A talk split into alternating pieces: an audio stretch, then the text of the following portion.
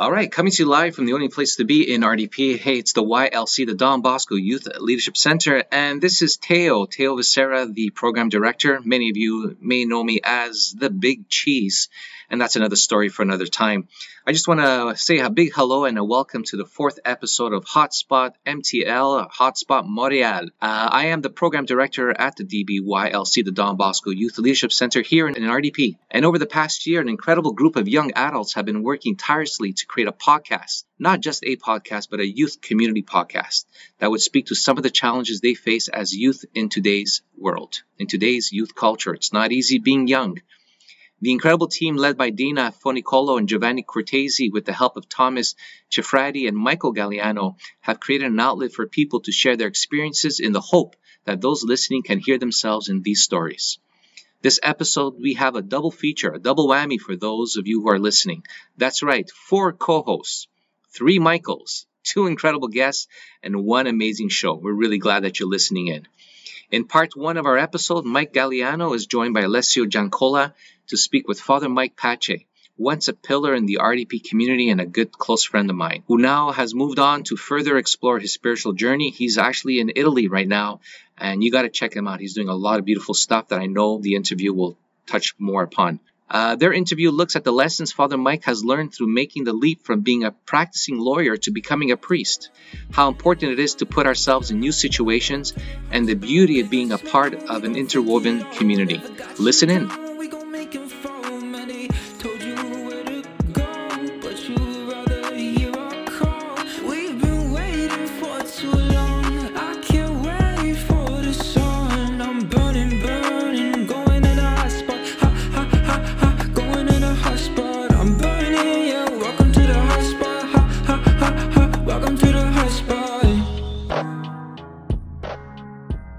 Everybody. It's Michael Galliano here again with another interview on the Hotspot. With me this week is one of my best friends, DBYLC family member and fellow teacher, Alessio Giancola. Welcome to the show.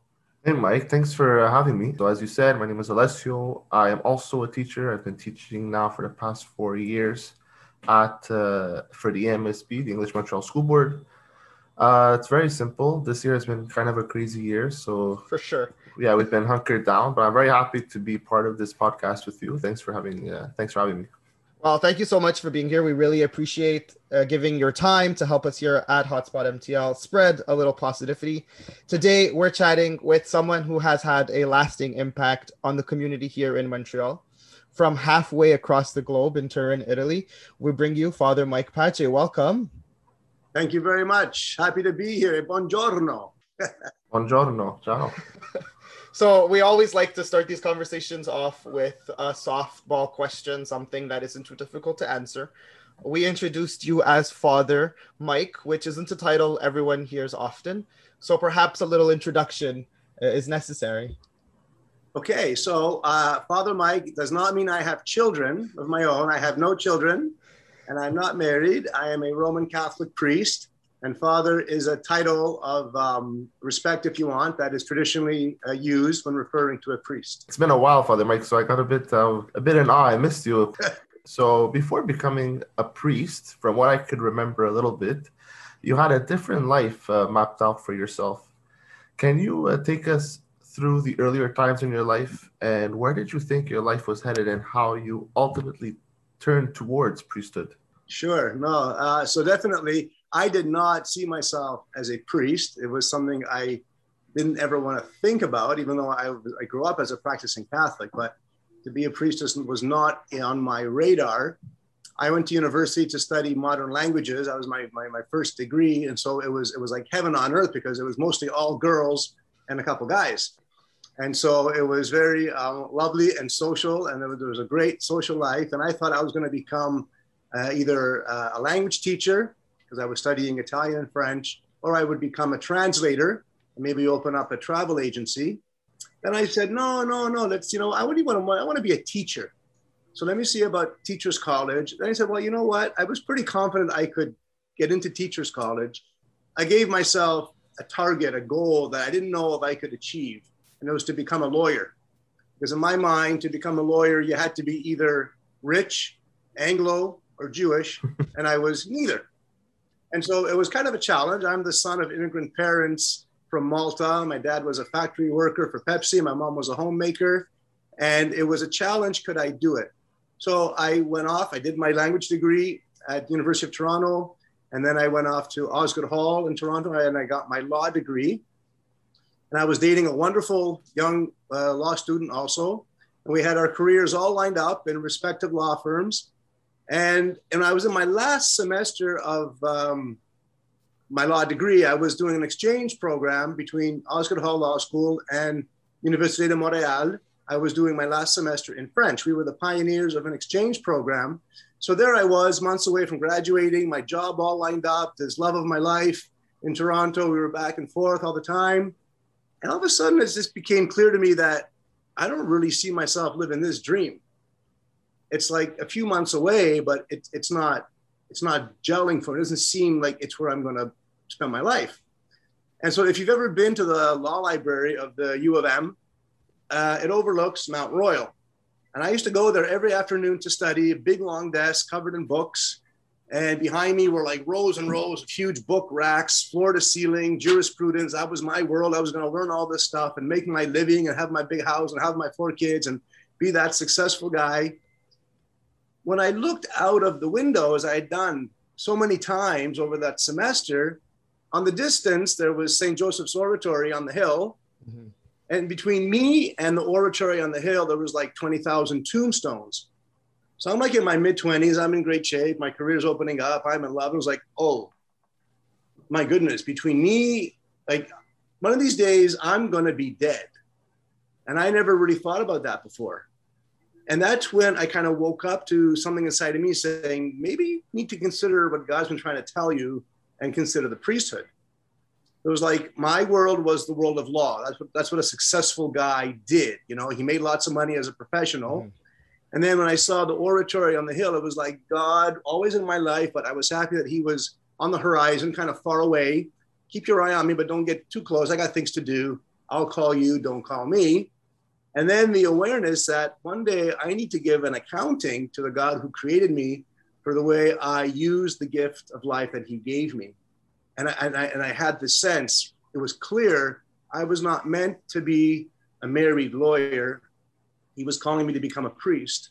And I was lucky in a sense, it was clear in my mind, a Salesian priest, but I had no clue how to go from being a young guy in love, a month away from being a lawyer, leaving all that and becoming a priest. Um, the first person I told was my girlfriend. Wow. Hmm.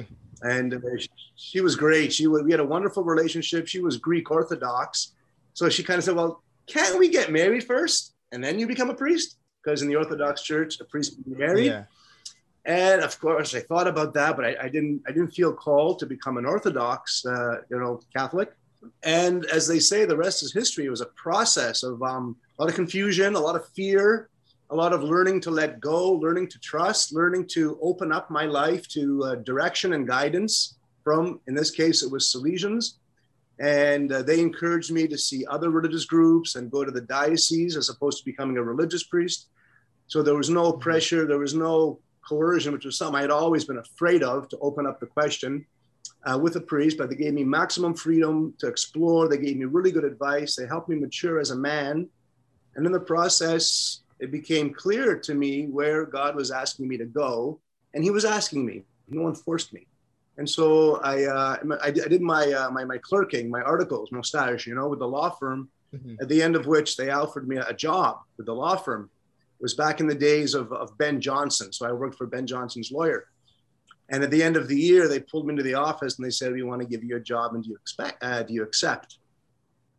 Well, all of a sudden I became tongue tied. I became like afraid to tell these Jewish businessmen that I wanted to be a priest. So I hummed and I hawed and I said, well, you know, I'm, uh, I know I'm really new at this profession, but I think I'm uh, contemplating a career change. And they looked at me funny. And they said, what do you mean? And I couldn't get the words out. I was just so, so nervous.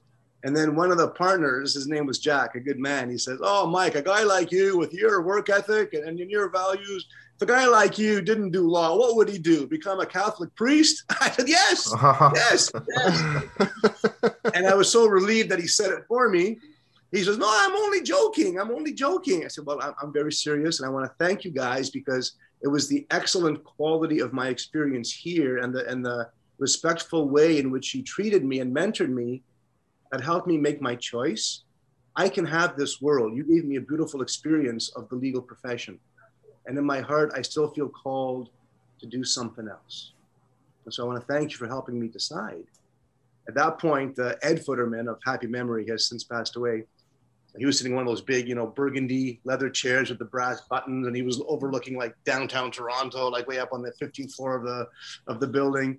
And he just sat up in his chair and he put his hand in front of him and he says, Well, when we make a job offer around here, we never get turned down. Mm. Wow. and he says, but at least in this case, the competition is good. That's right. if you ever change your mind and you want to come back, always a job here for you. So that, that that gave me tremendous freedom, tremendous freedom. I didn't I didn't I didn't not make it in law. I didn't not finish my studies, and even the Salesian priest who was guiding me said, "No, you can't quit now." Like when I was after I got my degree, when I began speaking with a priest about becoming a Salesian, and I was ready to quit and not get called to the bar. He says, No, you got to get your degree. You got to do your year of stage. You got to do your bar exams. You have to be a lawyer. So then you'll be freer to choose to stay or to leave for the right reasons. Wow. Maybe you're afraid you're going to fail and you want a noble exit. Hmm. So that's not a wise thing to do. You don't want to ever have regrets that you came so close and you didn't finish because in 25 years that could haunt you. It's very smart. He was very wise, and I, I love him for the uh, the wisdom. And so, on his advice, I became a lawyer, worked for a year, and said, "Yeah, no, I still feel called to um, explore the Salesian life," and that's how it all began. Wow, that's that's amazing advice. I think uh, it, it's it's important for people to you know try it out really try to make an informed right. decision, right? Don't just make a decision because it's an inkling, it's a feeling, right. or you're scared of something else. Right. Just, no, test it out and really come up with that decision. Yeah, yeah. by going through it. Yeah, no, that, that it was such a was, that that was like a pivotal experience for me because like growing up, I was the guy that my friends came to for advice, and I didn't really have the experience of asking other people what advice for me. So that experience taught me about trust. I had to learn to trust others to guide me. Choice was always mine, but that that mm-hmm. was pivotal, and uh, made a huge difference. And even the way he helped me understand that it made sense humanly, but it also made sense spiritually. He says, if this idea of being a priest and a Salesian is from God, you have to test it. If it's just coming from you or from him, and it's going to take a couple years to do that anyway. So you might as well finish what you've begun. In the meantime, get closer to us. And he says, you got to get to know us, and we got to get to know you. But it's not just that you want to be a Salesian. We have to see whether we're convinced God is calling you to us. Wow. And so the beautiful process of um, back and forth, honestly journeying and seeing what God was doing in me, in them, and all the options that was that were before me, and my ex-girlfriend. Like there were so many dimensions, and it all just kind of settled gently uh, as I took the time to let God do what He does best, just bring us to uh, the fullness of life. And those, those are phases of my life that I will never forget and that I go back to back to all the time to remember, you know, how good it is to trust. And when people come to me now for advice about their vocation, I kind of imitate and I pair it, uh, obviously adjusting it to the context, the wisdom that I was so blessed to receive. It was uh, a, a true calling. It really was a true calling. Absolutely, which, which we all have. Let's not forget. It's not unique to me who became a priest. That's true. Mm-hmm. Help me understand that. If you're called to be a husband or a wife, do that. If you're called to be single, okay, do that. You know, uh, God takes the lead, and our job is to respond. It took me a while to accept that. You know, I, I grew up in the 80s, independence, you do your thing. My life is responding to God. Yes, now, that was a big deal for me to wrap my head around. Can you explain to us uh, what it means, Salesian? Why sure. you chose that path in particular? So, in the, in the Catholic Church, there are there are priests, and it, think of a diamond, and there are different sides of a diamond. But the beauty of the diamond is the way all the sides come together and they reflect the light in a different way. So you get the spectrums of color, and all, that's what gives the diamond its beauty, right? So the church is like the diamond. And the Salesian priests and the Franciscan priests and the Dominicans and the Jesuits and the diocesan priests, all the different sides of all the different ways of being a priest kind of put out the full array of ways to live the gospel in a specific way. So when we say Salesian priest, it means I'm a priest that belongs to the family of the Salesians of St. Francis de Sales. Salesians comes from his name, de Sales, um, from the 16th century. And it was Don Bosco who lived and worked right behind me. I'm working at uh, Don Bosco's first oratory, where he began his youth movement, his youth center, his school, his church, his home for orphans and for boys in the uh, Industrial Revolution times of Italy, wow. starting in 1846. Okay. So as the work began and the boys were coming and they were homeless, he gave them an education, a family, faith formation, a job. And then the whole Salesian congregation grew out of that experience. And now we're a worldwide family within the church, priests and brothers and nuns and, and lay people and married people and single people. So to say Salesian priest means I'm a priest that um, lives and works in the spirit or in the charism, in the in the manner that Don Bosco modeled for us. So very youth friendly, very joyful, very optimistic, uh, a lot of trust in, in, in, the sacraments, a lot of close relationship to Mary as a friend and a guide and a helper. Those are sort of the emphases that make us distinct as Salesians. Other groups also have those qualities, but they're sort of the essential ones for Salesian priests. And uh, you know, when you when you came to Montreal, mm. you know, the new young priest with his own ambitions, his own way of wanting to do things, it definitely uh, could have caused a stir. You've since moved from place to place, having to adapt from you know to new environments and help others see the vocation in a new light. Many people find themselves in new workplaces, right? Regardless of what their job is, you know, whether they have to relocate to different cities, find a new job, find a new place of work. What have you learned is the value in overcoming that adversity. I know there was that mm-hmm. value in kind of letting go of everything and taking on a new job. Right. But what about having to, you know, in that same profession, right, move from place to place, reintroduce yourself, build new trust, build a new reputation, so on and so forth? Yeah, no, that that's a great question, and it was a great, a huge challenge because if you think, uh, you know, I've been a priest for what 24 years, the first seven of which were in Montreal. As a priest, I've lived in uh, three continents. Uh, how many countries?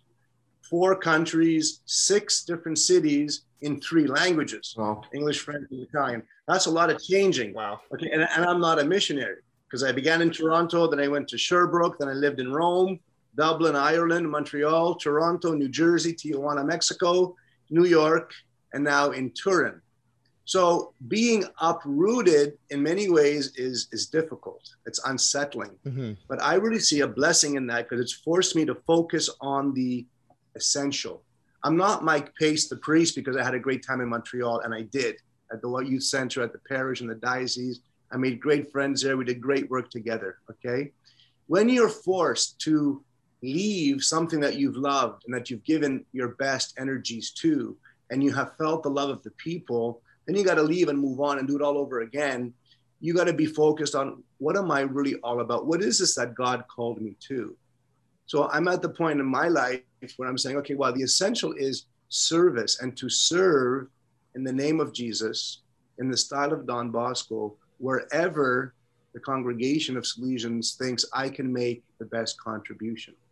I'm, I'm not for Montreal only. I'm not for Toronto, my home city only, even though my mom is there and my dad is there and they're elderly. And I got siblings and 22 nieces and nephews whom I love and wow. eight great nieces and great nephews, you know. There's a, there's a huge sacrifice, but it keeps you focused when you have to pack your bags and decide how much stuff do I really need. Hmm. You know, I can collect a lot of stuff that I don't need. Let me just pare it down. It also builds character mean, I have to say I've matured a lot as a man, and therefore also a man who's a priest, because I had to reestablish myself again with strangers. You have to reestablish trust. You have to re um, address, you know, even manners of working, things to to improve. that you already took care of 20 years earlier somewhere else. Like, oh, they're still doing it the old way here. okay, let's just be patient and do it. Just, just bring whatever I can. And then to let myself be formed and um, brought forward by other people. It's a very humbling process to be uprooted. I think one of the blessings also is that it really gives you a, um, a clear perspective. If I had stayed my whole life in Toronto or in Montreal, right? Well, I think that's the center of the universe. Mm-hmm. But really, it's not.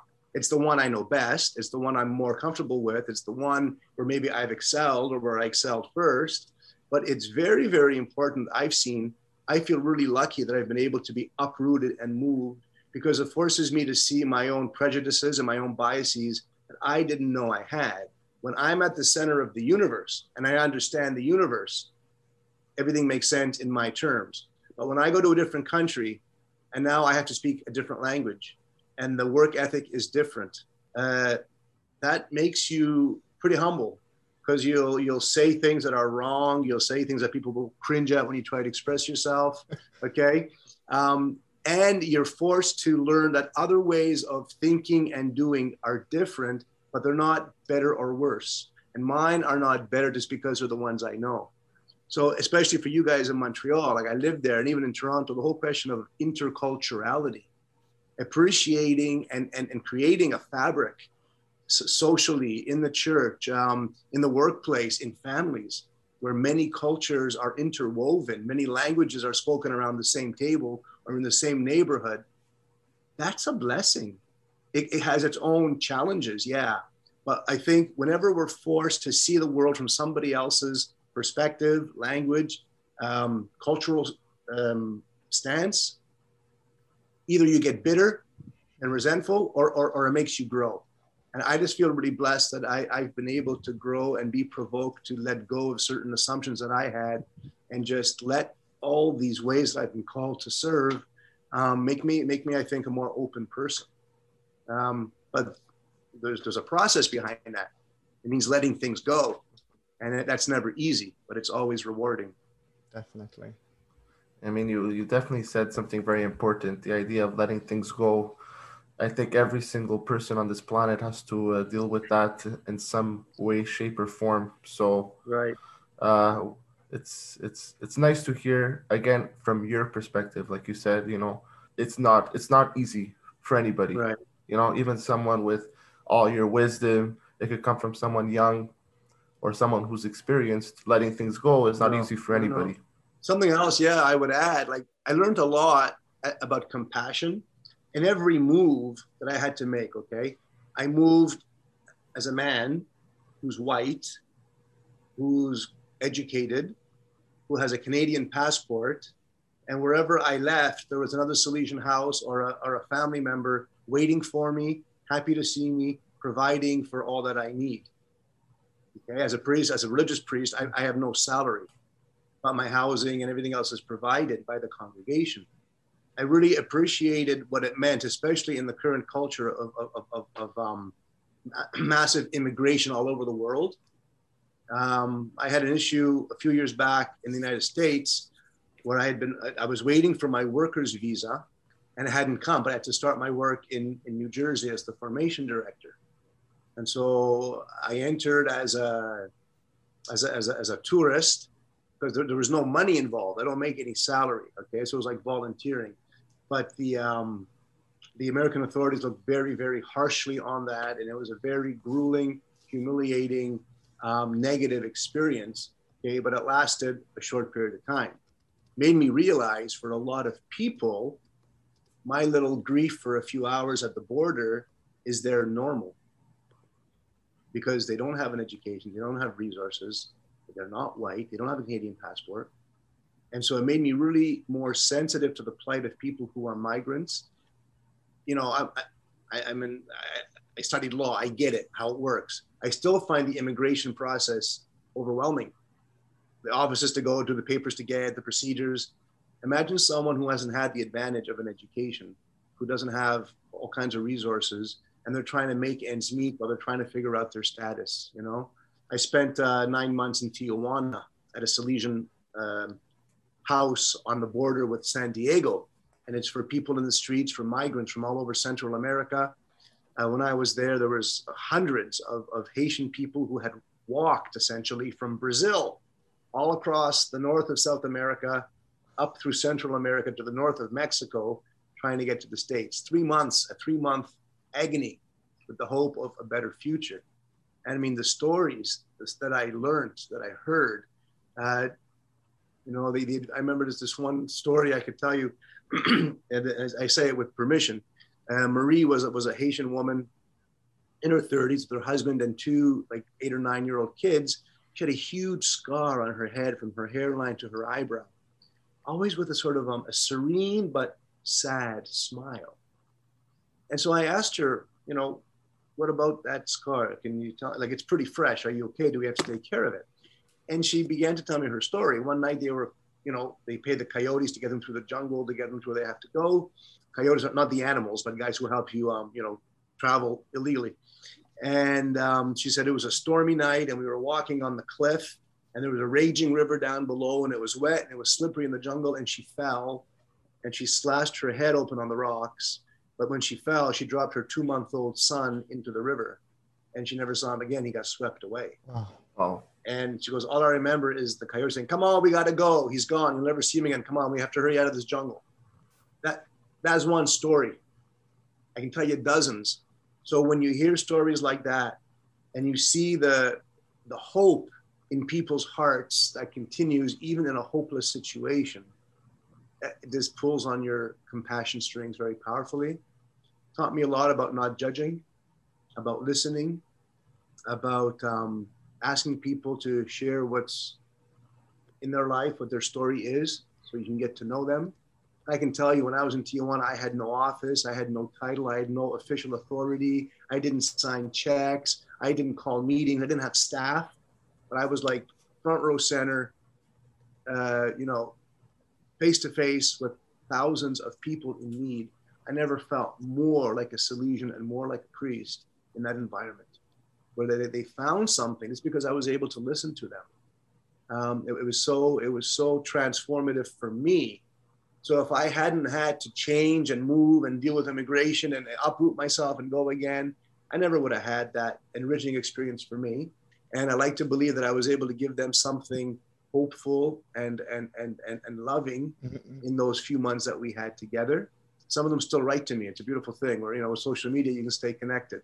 Behind every challenge that we face, I look at it obviously with all the human resources that God has given me, but also with, with the eyes of faith to see how many how many ways can I read this situation? Because if I've been called to enter this as a priest, there's a reason God wanted it that way. Mm-hmm. And so it's just always a reminder to keep going back to what the Pope calls your first love. Why did I call this vocation mine? Why did I feel convinced it was for me? Well, I fell in love with it. I learned something about me that God was trying to tell me. And I think that's something all of us can do in whatever walk of life that we're living refresh, you know, push the reset button. Mm-hmm. Why did why did you become a teacher? You know, why are you doing this podcast? You know, keep doing what you love and keep doing it for all the reasons that moved you to start in the first place. Um, yeah, those are some of the insights that I take from my various experiences. Wow, I mean, that's uh, that's powerful, right? To to be able to experience that and learn from that, regardless of what those experiences are. I think uh, every little thing could be a learning experience. So we really thank you for that that story. That's um, that was a really, I mean, crazy experience for sure. But it was very moving, moving completely. Yeah. Uh, and so, I mean, you've mentioned you've been globetrotting. You've been on many different continents, many different cities. I don't think you could have mapped out where your priesthood journey would have taken you. Absolutely uh, and now you're in Turin working in the place where it all started for the Salesians. Yeah. Uh, explain to those listening what's happened these you know last few years of your faith yeah. journey. Well, so I began my journey in, in Toronto, mm-hmm. and then I went for a first year of studies and spiritual journeying of the novitiate in Sherbrooke, Quebec. Did that in French. Came back to Toronto for three years, got my teaching degree, worked with youth ministry, did chaplaincy work, did retreats and World Youth Days and summer camps and music and all that great stuff. Went off to Rome for three years to do my theology in Italian. Then I went to Dublin to do a master's degree in pastoral leadership. Then I came back to Toronto. I, I was ordained a priest in my home parish. Oh, there's the bells. I was ordained a priest in my home parish. Then I went straight to Montreal, like I was just baby priest. And there I was. I remember one guy, uh, Damien, if he's listening, man, Damien Caruso. You can't be a priest. Why not? Because you don't have white hair. All the priests I ever knew have white hair. They're coming. Don't worry. But for now, they're still dark. So I had seven wonderful years at Montreal, at uh, Maria Ausiliatrice Parish, and at the Youth Center. Then I was assigned as a pastor for nine years in Toronto the same parish where I was born and raised, got all my sacraments. Oh, wow. And that was a cool thing because my parents were in the parish and my sister works at the parish and my brother and his nine kids are in the parish. And so we did a ton of youth ministry and then all those like, you know, pastor things like remove asbestos and do some renovations and all that. but the, the work with the people was awesome. We had like 65 parish groups and all kinds of things going on and then uh, in the meantime, I was able to do two what they call general chapters. So that's a meeting of Salesian leaders from around the world every six years, which kind of sets the um, the agenda for the next six years of the governance of, of the congregation. So I got to do two of those in a row. And so to see how this, this Salesian founder that I joined kind of works and runs itself at the global level, that was totally awesome.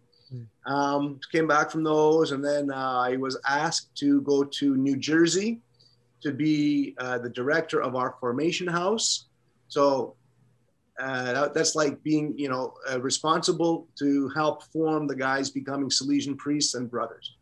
Okay, maybe an expression you're more familiar with is like a seminary director. We don't use the word seminary; we say formation house. I did that. That's when I had my little Tijuana experience when I couldn't get to the States because of my visa being delayed. Uh, I went to Tijuana for nine months and helped out. Then I came back and then I was moved to New York where I was uh, like a shrine coordinator, a big Marian shrine. I was there until May of last year and May 15th, I got this funky email from Rome and it was um, the rector major, so Don Bosco's successor, uh, asking me would I consider coming to Turin, where I am, obviously I said yes. Mm. And he asked me to come because we took the original building where Don Bosco began, everything Salesian, the youth ministry, Dominic Savio, all those people that we've heard about. And it's a big museum. So it's on four floors. There's like 4,000 square meters. And I'm like the, uh, the hospitality guy who can do English, French, and Italian tours and then do workshops and retreats and that kind of thing for the thousands of uh, pilgrims who come once COVID is over. Yeah. Starting. So that, that, that's what I'm doing. If you look over my shoulder, what you see is the Church of Mary Help of Christians, which Don Bosco built, where he's buried. Dominic Savio was there. Mary Mazzarello was there. Um, it's a fabulous place. We have the Basilica, two other churches he built, the room where he lived, the room where he died, the playground where all the kids played, uh, where he began his, his schools, his trade shops, where the missionaries leave from every year, as they've been doing since 1875. So I'm kind of like at the cradle mm-hmm. of everything Don Bosco and the mission, the Salesian mission with young people, which is kind of a cool thing to see what you guys are doing. He was all about communications. And it's nice to think that all those years ago when I was, uh, you know, a fresh baby priest and you guys were smooth faced, um, some seeds were planted that are still growing and here we are. You guys are in Montreal. I'm out where the place where it all began. And you invited me to come and be part of your mission. I, I think that's very beautiful. Like Don Bosco lives in his young people. You know, he pulls us all together. It doesn't matter where you live. No. The spirit knows no boundaries. And so that's pretty much what I've been up to for the last piece of my life. It's funny because when I was younger, I just knew you left. I didn't really understand where you went, you know. Mm-hmm. And uh, to hear that you did, you've accomplished all these amazing things is is really nice to hear too. And I'm sure the listeners are going to be super proud of Father Mike and his journey. Well, I appreciate that. that that's very it's very encouraging.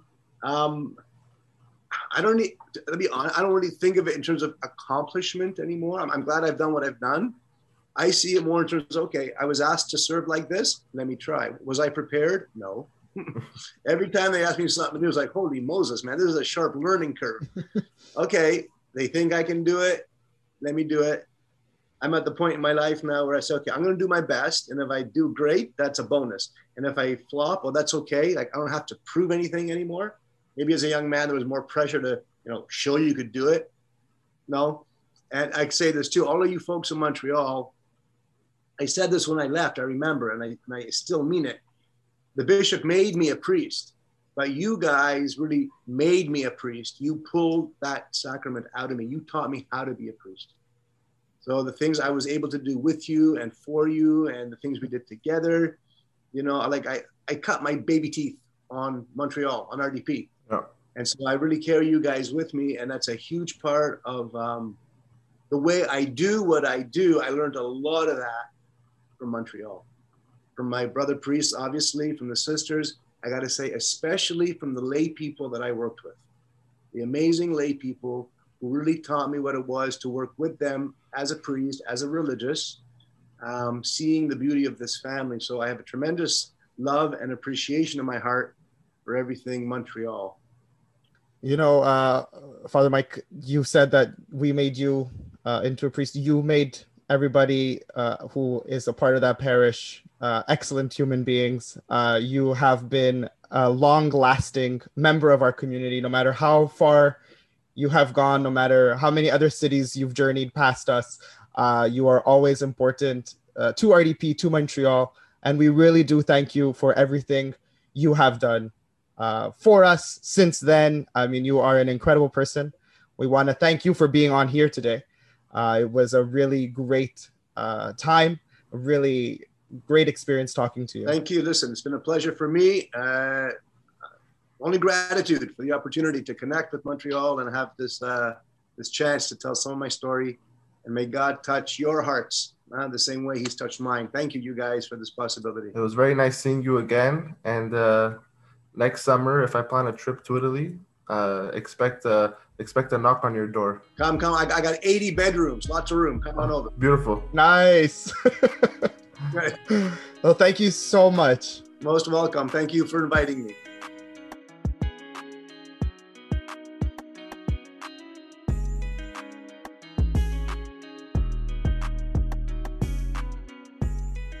a little word to Father Mike.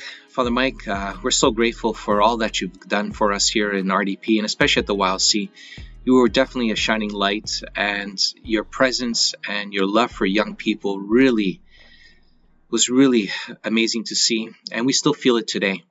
You know, and although you're far away, Father Mike, you're so close to us, not only in our hearts, but especially here in the YLC, because there's plenty of pictures of you and we always we want you to know that this is your home away from home we hope to get to see you soon and we hope to get to laugh a couple of couple of more times and maybe share a beer or two father mike all the best to you our blessings to you in the next interview, Michael and Alessio pass the hosting duties over to Mike Romanelli and Davide Clemente, two leaders here at the YLC who continue to help spread Don Bosco's message through their good work with the youth in the community.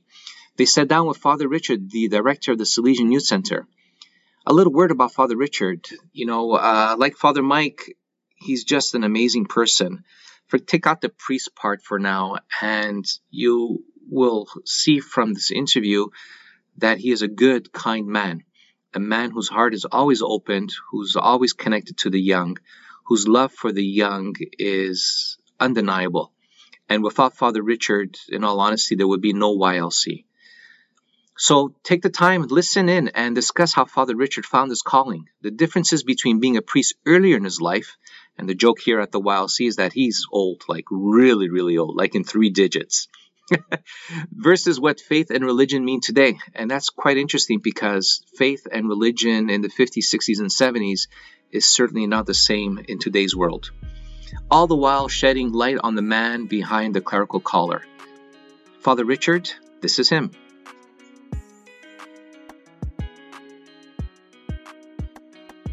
All right, so welcome, guys. Uh, welcome to week four of our uh, Hotspot Montreal uh, podcast. I'm going to be your co host tonight, along with Davide. Tonight, we have the pleasure of interviewing the wonderful Father Richard Otier, uh, our very own YLC priest here.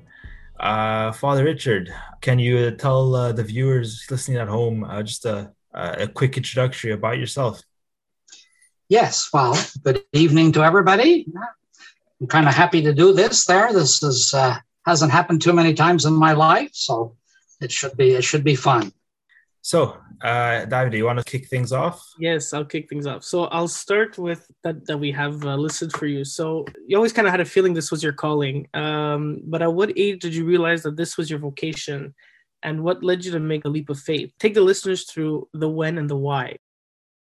Okay, I mean, I was born in 1948, which is about a thousand years ago. uh, and uh, in my family, there, I was with my parents, and I had uh, five siblings, and we were always sort of uh, people of faith. Uh, my parents, and we were also, you know, kind of regular uh, churchgoers, uh, even when I was a child and a teenager. So that probably planted a bit of a seed in me that uh, that faith uh, was important for me. I think what sort of focused it at one point there is that when I was in elementary school, I used to serve Mass at the nearby parish. serve Mass means to assist the priest when he's celebrating the Eucharist or Mass. And I always enjoyed that. It was very simple in many ways, uh, but I felt like I was sort of his little assistant. And then as I got uh, a bit older, uh, when I was in high school, I met a specific kind of priest, which were the Salesians of Don Bosco. And I was just a student there, but I was a good student, and I was always uh, touched by the uh, the kindness and the gentleness and the presence and the care of the Don Bosco priests. It's like everybody who was in the school was kind of adopted by them. Uh, so, for example, I was in different activities even after school. At one point, I was a, a Boy Scout leader, and I would try to participate in, in the different things that were going on. So, that maybe was some of the base of, of my calling. One important moment uh, would have been when I was 10 years old, mm-hmm. even before high school, where I had an uncle who was ordained a priest in Sherbrooke, Quebec uh, and I was a, a little 10 year old there with my parents assisting at this. And, you know, I could hear, uh, I guess, the Lord's uh, speaking in my heart, well, someday this could be you. Uh, and that always remained with me. And my uncle was a priest for many years. Uh, and so I knew him many years after that. Uh, and I guess the, the, the third turning point would be when back when I was in high school, and I got to understand that these Don Bosco priests were attached to a saint, Saint John Bosco, and he was the saint of young people. And so when I was a Boy Scout leader, uh, when I was doing other activities, uh, when I was in helping with the yearbook or the photo club, uh, or even helping to to with the masses that were celebrated at the school, it was sort of again me seeing myself possibly as uh, as another little Don Bosco.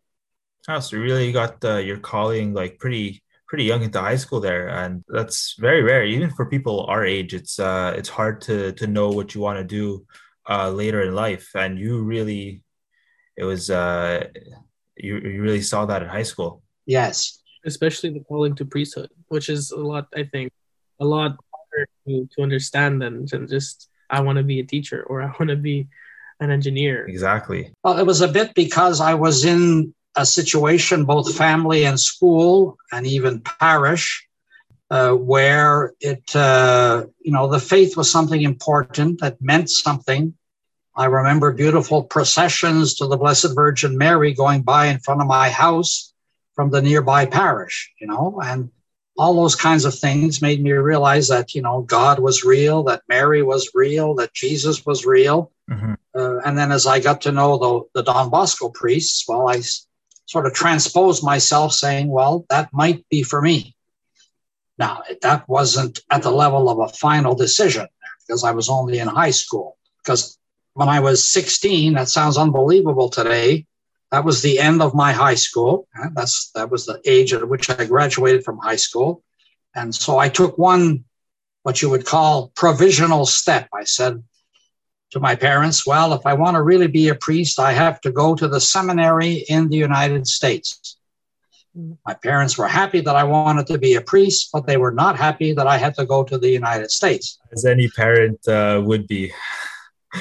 yeah, yeah, as, as, few parents would be there. And, uh, but in the end, uh, you know, it, it worked out. Uh, but it was really after high school there that I, I kind of started taking some, you know, concrete decisions there in the sense that uh, at first, you know, we were in the, we were in a seminary and then we, we lived with other priests and then we made first vows, first promises, temporary ones uh, to be, you know, a priest candidate. And then it was, you know, I was 28 uh, before you could say the final final decision was taken that is to to apply for ordination uh, and become a priest. So it was like for me it was a you could almost say it was 20 years of my life where this was was sort of brewing from elementary school until 28 and it just it seemed that god was always giving me signs. I guess that's the simplest thing. It wasn't like a a one shot deal but it was different things that happened to me. Uh, and I was convinced that he was speaking to me in, through all of that. So when I was 28, I was happily ordained a priest in, in Sherbrooke, Quebec. Wow, that's uh, that's quite a story you got there, Father. Uh, everyone knows that you're you're the, the face behind the YLC. that you you're you're always there. You're always, and of course, well, you you live there as well. Um, but I was wondering if growing up you said that you were involved in a lot of, of activities and a lot of after school activities but did you have your own sort of ylc uh, as you were growing up? Something like we have today. I would say not exactly there. I mean in one sense uh, my being in after school activities uh, at the school itself would have been sort of my ylc my connection with uh, you know with with the priests and the salesians uh, and then the other big thing I mentioned it there was I was part of the Boy Scouts, all right? mm-hmm. uh, which was a big deal in those days, and I became a what they what they called a patrol leader. Mm. Scouts uh, organizations were developed into patrols, little groups, subgroups of about eight to ten uh, uh Boy Scouts, and I was like a, a leader of them for I think three years. Uh, the last my last years in high school there, and that was wasn't YLC, but it was sort of like summer camp. Mm-hmm. Uh, and there was a, you know there was a faith atmosphere to all of that too. I mean, we were Boy Scouts. We camped out and we made fires and we cut down uh, trees and uh, put up tents and you know all the things that Boy Scouts used to do there. I guess they, they still do them, but and uh, but there was always also you know a moment uh, of prayer. Uh, we'd have mass, and so it was like the same. I was in the same world. So a lot of a lot of people think, okay, they grow up, they they become a priest, and then it, that's it. That they're priests now. People have this idea that uh, of what priests are like and they don't really realize that you know priests are like everyday people. Priests do things that everyday people do.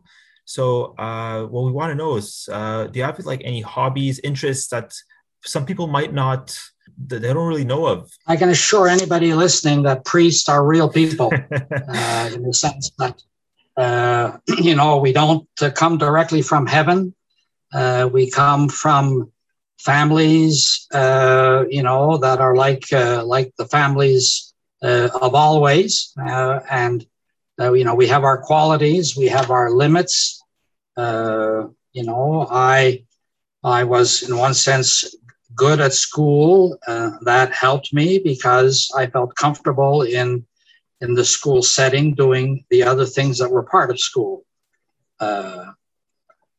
in terms of other things about me that people, you know, wouldn't think of there. I mean, when I was in high school and for many years, even when I was in the United States and then back in Sherbrooke after I had became a priest, uh, I was a photographer. I was always a photographer. I used to even develop my own pictures. Uh, in those days, it was black and white. Uh, the, the color pictures were just starting. And and I used to uh, take pictures and develop pictures for years. I mean, if I put somewhere all the pictures that I've took I've taken in my life, there'd be an awful lot there. Wow. Uh, yeah, Very interesting. I didn't know about this. Uh, that's actually something. Yeah. That's actually a nice little, uh, little, nice little fact. And you know, when I was at the school in Sherbrooke, which was a Don Bosco school again, uh, now I was a priest. Well, I started a photo club, Oh, and I would, you know, we would go out on outings to to learn how to take pictures, uh, you know, and we then we developed them and put them on the bulletin board at school, and it was the pictures of the photo club. Another thing that uh, that I've always uh, liked to do is I I go fishing. Yeah, my my parents always had a cottage uh, near Asbestos, Quebec, which is now Val des They changed their name. Mhm. Uh, and uh, all my life as a child, and even when I was a Salesian already and a priest, is I would go to to the cottage almost every summer, and uh, we'd go fishing. You know, tr- uh, trolling it's called. You, know, you throw the the lure into the water when you're in a boat that's moving, and you hope some dumb fish bites on it, uh, and then you pull the fish in. And I used to drive my brothers that were younger than me crazy because I only did it, you know, a little bit. They would sometimes spend hours and hours and hours, and I would go out for two hours and bring the best fish back. what's uh, what's like the biggest, uh, the biggest fish you've caught?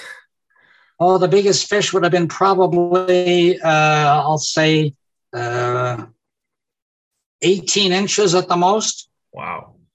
You know, I don't know what that is in centimeters there. It's probably 25 or something there. Uh, The ruler's 12 inches, and this is yeah, day with the ruler. Yes. Yeah, it would have been a, about a ruler and a half. That would be it. and the, the other thing that I've always liked to do there, I'm, I'm sort of a, a, a movie uh, movie guy, you know, Oh wow. um, I like uh, I like to you know uh, even sometimes just on my own, just myself, you know, go go to a movie. I always did it all through my life, uh, and I've you know part of my distress during COVID time was was that the the theaters were closed there, and you know I, I watched some movies on TV, but I I find it less pleasant than being in a theater with a huge screen there, and. Uh, so those those are some some hobbies and things that, that I've done o- over the years there. That's that's nice. Uh, what? Uh, so you said you said you watched a couple movies during uh, during quarantine. Uh, any any any suggestions? I, I might want to watch a movie myself. Well, I'd be probably hard pressed to to suggest anything there because uh, I mean I I guess the best way I can answer that is I I tend to enjoy most the the movies that have some sort of a, a human uh, issue. Hmm. In other words, I, I like a movie, say, where maybe I don't know a family is portrayed that are having a difficult time, and they work their way through it in the movie. Or Okay. I like a movie where you know there there, there there's people doing good deeds for others, you know, the, the, that other people don't know about. And uh, I'm not too much into the uh, into the superhero uh, movie thing.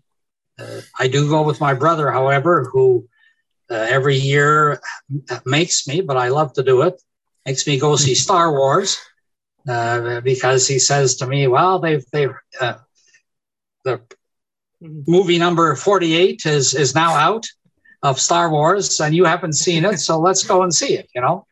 I uh, I will agree with your brother there that the Star Wars series uh, is a good one.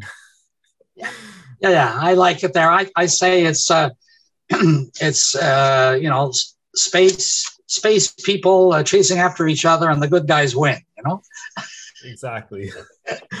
so I say when when COVID is is out of the way, we we get together with the whole uh, bunch of people. We go a nice day fishing, take some pictures, and watch end the day with the Star Wars movies. There you go. The perfect father Richard Day. hey, call it a Father Richard Day that's right um, so how would you compare um, being the priesthood from what it is when you started uh, to what it is now today in 2021? And what are what are some of the main differences uh, you've you you've gone through? I mean, I think one of the basic differences is, let's say, the world in which I was growing up. You got to go back to the 50s, 60s, and 70s there, 1950s, 60s, and 70s, uh, was a world where uh, I would say there was sort of a harmony between the family, the school, and the church, in that there were like shared values. It was automatic to everybody in the, the, the, in the schools and in the church that the Ten Commandments were important, that they were our guide to be, uh, you know, followers of, of God, but also even uh, good citizens. And, and the Catholic faith was shared by all those people. Uh, and I kind of was part of all of that. Hmm. But I think now is, is very difficult. Uh, if, if I was uh, your age uh, and thinking about the priesthood, is that you get an unbelievably complicated mixture of messages about everything. Uh, in, in my old days, there was a certain harmony of values, like I was saying. Nowadays, it's sort of a mixture of all kinds of values and principles and beliefs, which, you know, all can be of value and can be respected, mm-hmm. but it doesn't produce a, a, a unity uh, that is as strong for somebody who might be thinking of doing something mm-hmm. faith related. Would you would you would you say that uh, becoming a priest today would have like a negative connotation uh, to uh, compared to uh, becoming a priest when you did so uh, was uh, perceived as more of a positive thing? I guess I wouldn't say it has necessarily a, a negative uh, impact, but uh, when I see some of the young men that are preparing for the priesthood there, I always kind of feel a bit sad that it's so hard for them in this world uh, where there's a you know a multitude mm-hmm. uh, of beliefs and values and lifestyles and all the rest, uh, and therefore they're kind of on their own. Mm-hmm. So I think uh, today to just to be a Catholic, just to be a believer is already very difficult, even for your generation, even for you guys and all the ones that I know like you. I always sort of say to myself, it's much harder to be close to, to God, to Jesus, and to the church today than it ever was. And I guess the other thing that I, that, that I would say there, it's harder to be a priest today than it used to be. In the old days, you would presuppose that people maybe the whole city knew the Our Father. And uh, you, nowadays, you can't presuppose anything like that. You have to sort of say, well, uh, you know, uh, maybe they do, maybe they don't. Uh, and that for me is is sometimes a bit, you know, discouraging because you say to yourself, well, you know, is there anything I can do to help? At the same time, for me, that becomes like a, a motivation there. I you guys have seen me here at the youth center there. You know, I try to share the faith in a respectful way, uh, but at the same time saying that I believe in it and that there's something beautiful and important about it. Sort of no matter where everybody is at, because I know they can all be at different places. And I just try to proclaim what, what you know what Jesus asked me to do and what I believe myself. Uh, but it's it's it's more difficult for believers, you guys, and it's more difficult for me because you know you turn on your your computer and you'll get you know a hundred different uh, views of life you know which are not always of equal value.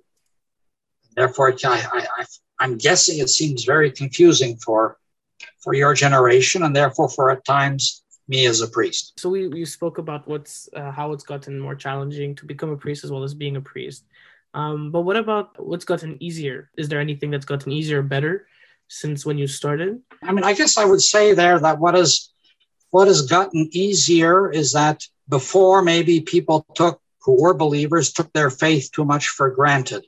Mm-hmm. And nowadays, people are further away from that, and therefore, in a way, it makes it easier to share the message, to share Jesus's love and you know the Blessed Virgin Mary's caring for us, because sometimes people don't know where to turn anymore, and therefore, in that sense, it's it's a bit easier. It may be difficult for them, but for it's easier for me because I can sort of say to myself, well, these poor people are, are going through all kinds of difficulties, uh, and maybe I can give them a bit of hope from Jesus. Mm-hmm. And I think that is easier because their need is there. Uh, and sometimes they're looking for answers, and people give them a hundred answers, but nobody is, very, is, is being real there. It's all sort of, well, you know, if you don't like this, do this, or don't do that, or, you know. Yeah and I, I can offer something hopefully positive and you know good for their good for their soul how how do you feel um the like do you feel that with the development of technology uh it's been easier to uh, relay the your message um as a priest over the years? Or has it has technology really been like a background uh, player and not hasn't really impacted as much? I mean, I think it's been it's been a, a great uh, instrument for let's what we call evangelization or sharing the, the good news of, of our Lord, uh, because it it can reach people that we never really see live, so to speak, uh, and therefore, like you know, say I was giving a little mm. you know prayer for you guys. You know, well, you might not be, uh, you know, in the same building as me or in the, the uh, are attainable, but you you can receive some sort of uh, hope-filled message or some some sort of religious uh, enlightenment uh, through through the media there. Mm. I guess there's a there's there's a flip to that also, but I think the flip is uh, people get so much stuff on the internet that I think you know everything gets sort of diminished in its importance. Yeah. There's so much stuff coming in that if something, let's say, a religious came in from a priest or from a church or from a parish, uh, yes, it can reach more people, but you know, uh, do do they want to do they want to hear it, or are they just going to go on to the next video game, or are they just going to go on to you know, to uh, reading the news and, and you know, dumping the priest. Uh, it's, it's all fine. It's a choice, but that, that can be more difficult, I think. Yeah, I could see the the, yeah. the good and the bad in that. Yeah. I think during the COVID, just to add another thought there, you know, the, the churches have gotten very good. You know, all churches. I only know basically the, the let's say the the, the the, the churches that are, are, are bigger or better known, but they've all done an awful lot of, of, of COVID, uh, of COVID teaching and praying and preaching uh, that has reached uh, a lot more people than were ever reached just by the parishes themselves. Or we did it ourselves at, uh, you know, the YLC. We've done some things uh, of, of sharing the faith on uh, on in the digital world, that that reaches people more than than it would have done before. Yeah. Oh, actually, just to add on to that, I was seeing uh, our church here uh, in RDP, the Maria Ausiliatrice. They were they every Sunday they live stream their masses on on Facebook, and uh, sometimes I popped in just to see, you know, how well sometimes to watch the mass, but also to see how many people are actually joining because I was curious, and I was there were there's still quite a few people who uh, despite not being able to go into a church, uh, that are watching those those the, the lives and watching the mass from from their home. So I think uh, I definitely think that churches have definitely put in a lot of work into that and, and succeeded. And I think in general, there's a, a, a lot of people following there. Yeah. You know the the funny thing about it there, you know, could be that you know that people feel more comfortable uh, because they can hear, say, the, the, the, the priest's homily, his sermon, uh, you know, at home without having to come to church. And it might reach them more than if they were in in, in the in the building itself. Mm-hmm. Well, and I think there's a lot of that going on, which is encouraging there. Yeah. Do you think that uh, like when everything starts uh, reopening up and uh, churches will be allowed to be at uh, full capacity again, do you think that the churches will continue this online service to try and like get the best of both worlds, or uh, do you think it's going to go back to uh, how it was? My guess would be that most churches would try to keep it going. Mm. Because the, the thing that is missing in digital religion is the the the community building uh, you know people really seeing each other being together uh, knowing you know in their parish how they can how they can help the poor uh, knowing in their parish how there are uh, you know elderly people that are abandoned uh, you know and sometimes that is is better found out if you're praying in a church and as the church assembles or leaves uh, you know they, they might say okay well the, the senior home down the road hasn't been visited by anybody uh, in a long time. Are there any volunteers and you know some people would, would say right on the spot okay i can do that once this week. Uh, so there's there's what is missing in the digital part is the feeling of being together as believers because a church is not a building a church is the people in it. Yeah. who who who are there because they they love jesus and they're happy to see other people that love jesus uh, and they just want to be together to enjoy that. And then it helps and nourishes them. Uh, i think that that has been a bit lost there with uh, with the internet stuff. To to finish off, Father, I just thought I uh, just have one last question, and uh, it pertains again to the uh, uh, from when you started uh, being a priest to uh, to today. Uh, anything that uh, you found has changed in uh, in your life, like uh, in outside of being a priest, like uh, your hobbies or your your day to day life, uh, but uh, outside of uh, the the religion the religion stuff.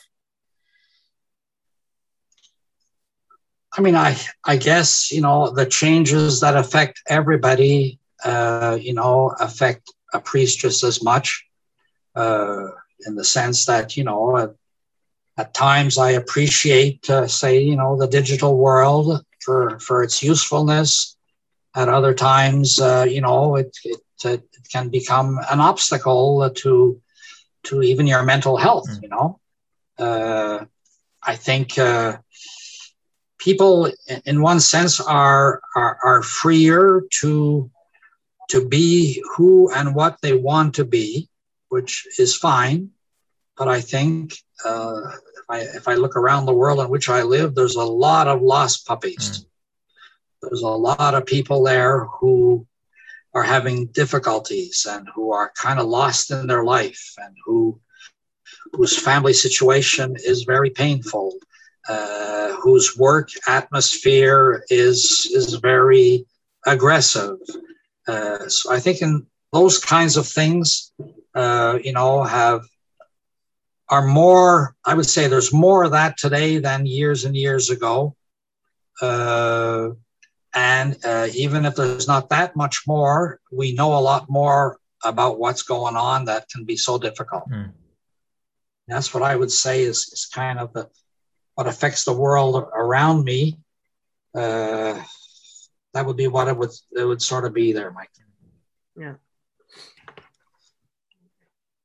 To uh, to finish off on a, on a little bit of a, a lighter note, um, so uh, as you may have heard, Legault plans to uh, to open up the province like bit by bit throughout the summer, and hopefully by the uh, by towards the end of the year, we we should be getting back to normal. Any uh, any plans, any movies that you want to go see that uh, that you have for post COVID? Anything you've been building up for the past year and a half? I'll share with you something that you know most people wouldn't expect there. Just before COVID hit, my brother and I, eh, I'm 73, my brother is 71. we were sort of in a bucket list mode. All right. So we said we're going to go on a trip to the part of Europe that we had never seen, which was the smaller company, smaller countries in Eastern Europe, a little guided tour. Uh, that all crashed and burned when the, the, the COVID uh, came in. Uh, and, and so uh, once all this uh, settles, uh, you know, we, we, we happen to have left some money with the travel agent. and so we're going to try probably next spring to, to, to, to do the trip you know, which would be like a one week guided trip to uh, Austria and Poland and uh, some of those kinds of countries that neither of us have been to. So I guess that's that's what I'll be thankful for for for Mr. Legault's uh, bending of the rules a little. Once we'll be able to do that. Wow. I hope it happens for you. Yeah, yeah. yeah. Fun trip. Yes, sounds yeah. like a very fun trip. Yeah, yeah. well, it's, it's it was just a fun idea there before things got complicated. So we, I was speaking to him there a few weeks ago, and you know, he says, "Oh yeah," he says, "I'm, I'm still on." He says, "We, we got to do it." And he lives in Connecticut. Huh? He lives in the states. Oh yeah. Oh, okay.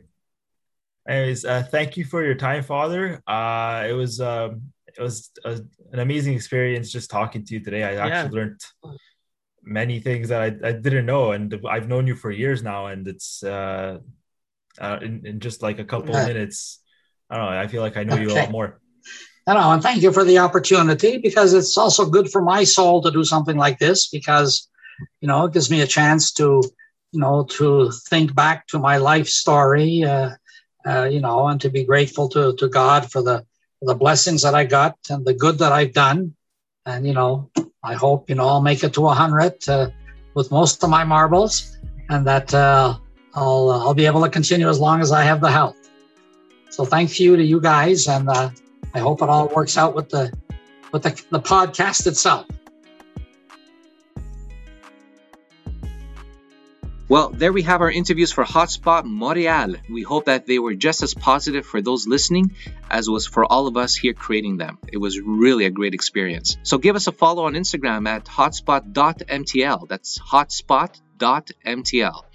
If you want more information about the Don Bosco Museum in Turin, Italy, where Father Mike is, visit museocasadonbosco.it. That's M-U-S-E-O, museum in Italian, casa donbosco.it. Or find Father Mike on Instagram at Father F-R Mike Pace, P-A-C-E, Pace like in peace. So at F-R Mike Pace, P-A-C-E. Give him a follow, send him a message, and let him know how much he has missed. You can also find out everything the Don Bosco YLC is doing here in RDP by giving us a follow at Don Bosco YLC on Instagram. You can also check us out on our website, dbylc.com, or also on Facebook, Don Bosco YLC. Hey, this is Teo. Thanks so much for listening in. I hope you guys really enjoyed it, and we look forward to many more adventures with all of you. So keep on listening, share the word, this is the Hotspot MTL, hotspot.mtl, the youth community podcast, the only youth community podcast really reaching out to youth and the community. Thanks for listening in. We'll see you soon.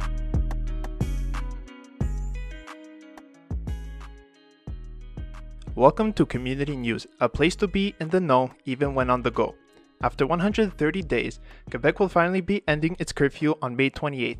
This will begin preparations of the reopening plan, which includes eating on patios and decks outside of restaurants, outdoor gatherings of up to 8 people on private property, travel between regions of Quebec, up to 2,500 people in a large theater or arena. Quebec reported 549 new cases of COVID 19 on Tuesday and 9 more deaths. The province has been particularly hit hard by the pandemic, with more than 3,600,000 confirmed infections and 11,050 deaths related to the disease. Nearly 50% of Quebecers have now received at least one dose of the COVID 19 vaccine, and another 25% have booked an appointment to get one done. Only slightly more than 250,000 Quebecers, however, have received a second dose. Speaking of reopenings, Oka Beach is no exception. They will be operating at our limited capacity, so grab your sunscreen, towel, and book to prepare for your perfect beach days now. What better way to start your day than a 3.9 magnitude earthquake? That's how most Montrealers woke up on the morning of May 17th, a great way to shake up the summer.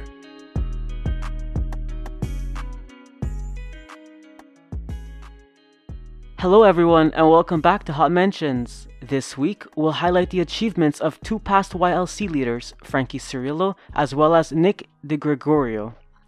Frankie Cirillo has been at the YLC for many years. He has been a part of us in the past, participating in the flower sale, camp, after school programs, and more. He was a very active member of the Happy Days camp, being a coordinator and an animator. He was even an animator to one of our current staff members. He also played an important role in the inception and growth of the Friday Night Hockey League, being at one point or another the coach, general manager, or owner of a team in the league. Frankie has since applied his leadership skills beyond the YLC. Frankie is a successful entrepreneur, among other things. Right now, Frankie is helping the community by giving people financial advice on their investments at Manulife Securities. Frankie gives good advice not only for finances but also for everyday life. A conversation with Frankie is always a learning experience. Frankie has also achieved one of the greatest things in life becoming a father. He and his wife have a son named Noah, who is currently two years old and is turning three this summer. Nick DeGregorio is also a notable past YLC leader. Nick was very involved in both the Happy Days summer camp and the Friday night hockey program. Like a lot of our hot mentions, he moved on from the YLC and applied the skills he learned in various fields of life, one being real estate. Nick has been a real estate agent at Remax for almost six years now and excels in his field because of his knowledge of the area and his capabilities to speak Italian, English, as well as French. Nick can sell your home as well as find something for future home buyers almost anywhere and everywhere. Recently, Nick launched his own clothing line to promote and support his real estate career. You can get one of his hoodies or t shirts through his Instagram page at degregorio.realestate. Big